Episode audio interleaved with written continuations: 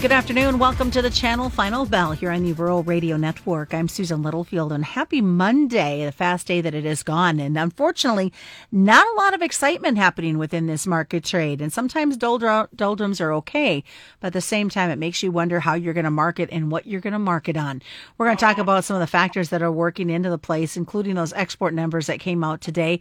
Uh, supply buffers, are they really in place? And is it going to wait till our spring gets here and the planters start rolling to have any effect on what we see in the markets. A lot to take a look at today. Sam Hudson joins us. He is with Cornbelt Marketing. So I think we need to start there. For a Monday, it is definitely a lackluster kind of day. It is, and and you know the, we did close higher today, but the bad news is tomorrow's turnaround Tuesday. So we'll see if we can hang on to them. You know that these recent lows, uh, you know, just don't instill a lot of confidence in the trade. USDA data uh, here recently was just a complete non-starter. Uh, have had you know big uh, you know, fund short in terms of a talking point, but no catalyst to really spook those guys out. And so uh, this really leaves us flailing as we compete with South America's export, uh, you know, prices at the port as they get ready for another harvest, and feels like we've got to wait for another supply side concern before uh, we could really change the tide, and that may be a U.S. spring at this point, Susan.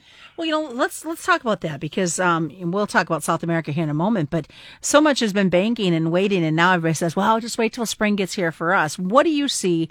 Um, some of those key factors as we look just not very far down the road when those planters will be headed into the south.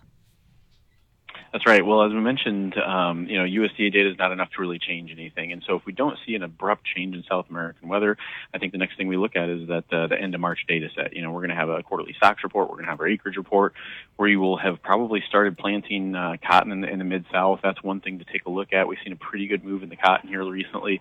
Um, hard to say how many acres we could switch last minute there, but I can't imagine uh, that number is going to fall versus corn and soybeans. And so um, you know, at the end of the day, as long as we're between, you know, 177 and 100 and, oh, you know, 78, 79 million acres between corn and beans, it's going to be really hard to, to really, uh, you know, paint an optimistic picture on price. We're going to get February Outlook Forum numbers here this week.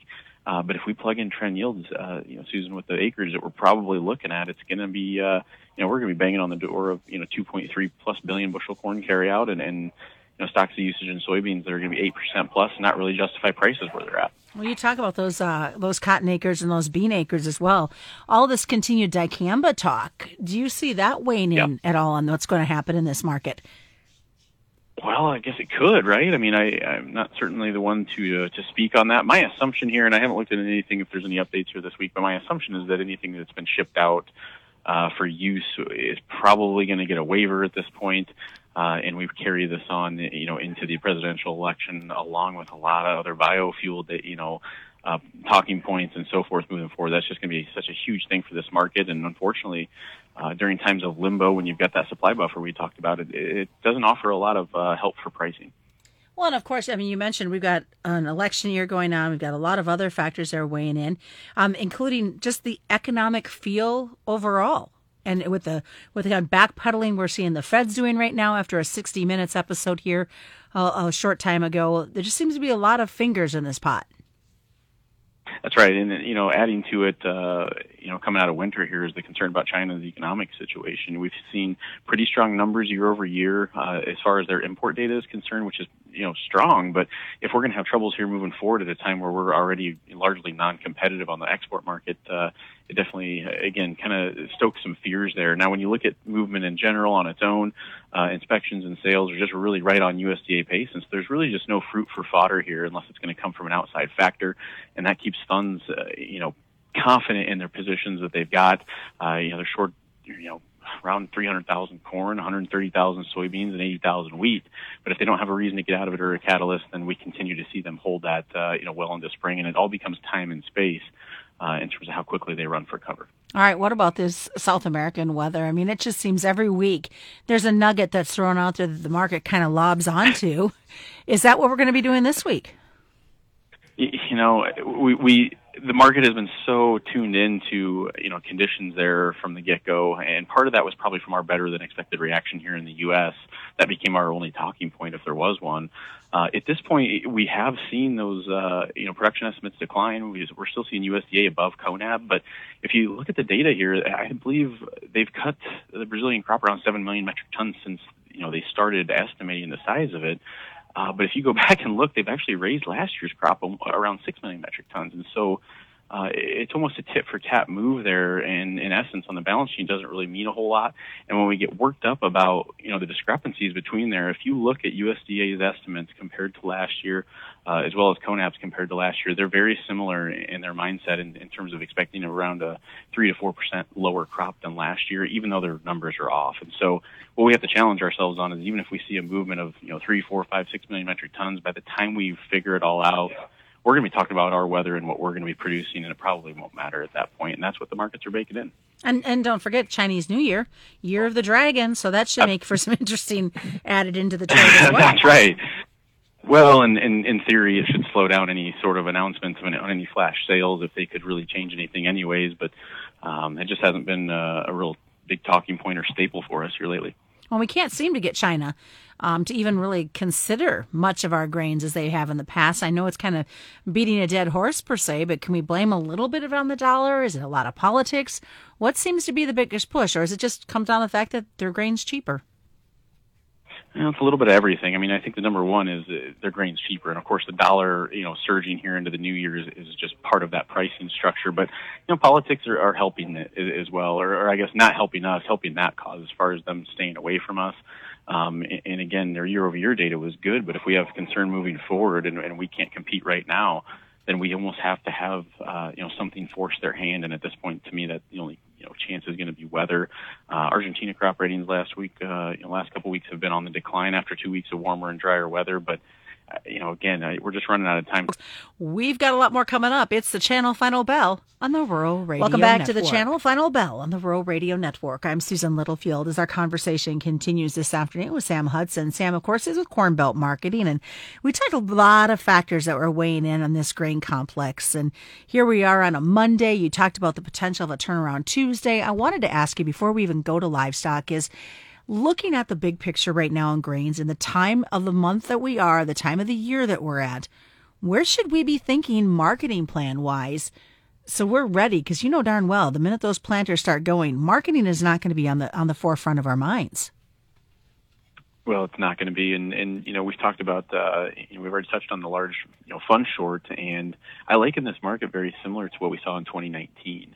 Um, you know, funds were short. We had ample supply is really not a concern. We were getting getting ready to get in the field for another cycle, uh, and it's exactly where we're at here this year. Now, are we going to delay plantings till early June this year? I'm not going to sit here and try to predict that, but that's the first you know way a market could really get a bigger turnaround. I think that just at least sets a bar for what potential we could see if we see any hiccups.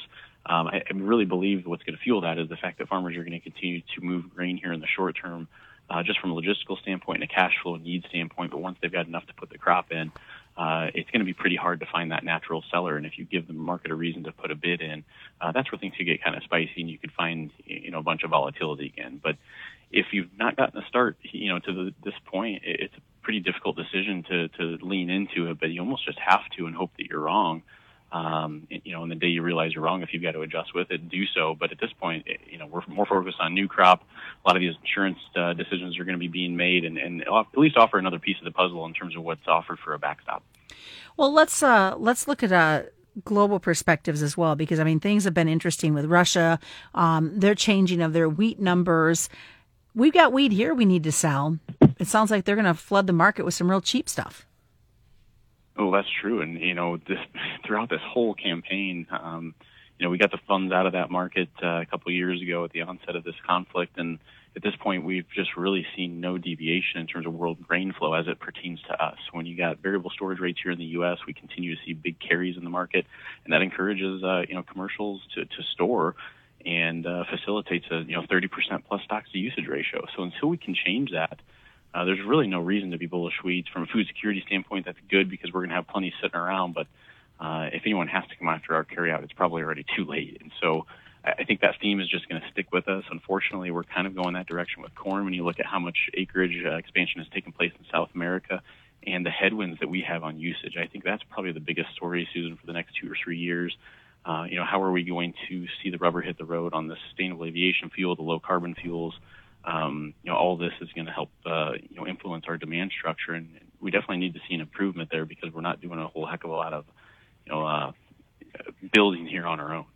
So let's switch gears and go over to the livestock side. I mean, live cattle and the lean hogs both saw some negativity. Feeder cattle traded on the stronger side. What is your takeaway of this mixed market that we're dealing with on livestock? You know, the feeder cattle market's just been impressive as far as the cash trade. Um, the enthusiasm there really over the last three weeks has, has just been pretty impressive. And so when you look at, uh, you know, weekly charts as far as where we could expect cash to go, it's possible we could see you know, retest of the highs that, uh, you know, we were trading back in late last summer. Uh, but a lot of it's going to probably depend on that spring weather that we've talked about. You know, if we have to throw a, uh, a big curveball in, in terms of changing feed costs, um, then that could really impact the market and really curtail our ability to expand herd size. But if we you know, keep corn more or less free here uh, into and throughout summer, I think it's going to finally uh, potentially encourage some expansion. You got grass uh, that's going to be more available here this year compared to the last couple of years, and I think that bodes well for uh, you know, seeing more numbers. And, and depending on what the demand does along the way and the economic sentiment does along the way into an election, uh, that'll help throttle things up or down. And that'll give um, mainstream media something new to maybe lob onto because all the stories as of late are about the low cattle numbers, and, and we've known that in agriculture for, for months and months at this point. Yeah, that's right. You know, and it just all filters back into that same talk about inflation and just the, the price of everything anymore. And um, you know, the big question is, is is the speed at which it all can change. What's your thoughts on the consumer um, confidence in, in as they look at their finances and in turn buying of extra extra food at the grocery store?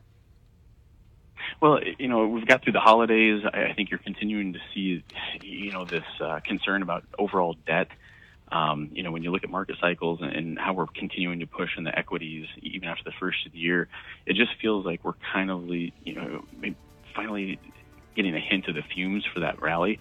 Um, you know, when we finally exhaust or get to a euphoric moment in those equity markets of an election, I get a little bit concerned. That could pave the way for some money coming back into raw materials again. But if we've still got, you know, negative fundamentals for these markets coming in, it's going to be something that lingers with us here again for the next two or three years. And so, um, you know, as it pertains to the beef trade and hog trade specifically, uh, you know, China is still that biggest, uh, you know, elephant in the room here as far as what they're going to be, uh, you know, needing to buy. And I think we have to very, keep very close, uh, you know, tabs on what they do versus really what they say and what people are concerned about. All right. Best way for folks to get a hold of you? 800-655-3380 or www.cornbeltmarketing.com. All right, that is today's Channel Final Bell, and it's brought to you by the Channel Seed Professional right here on the Rural Radio Network.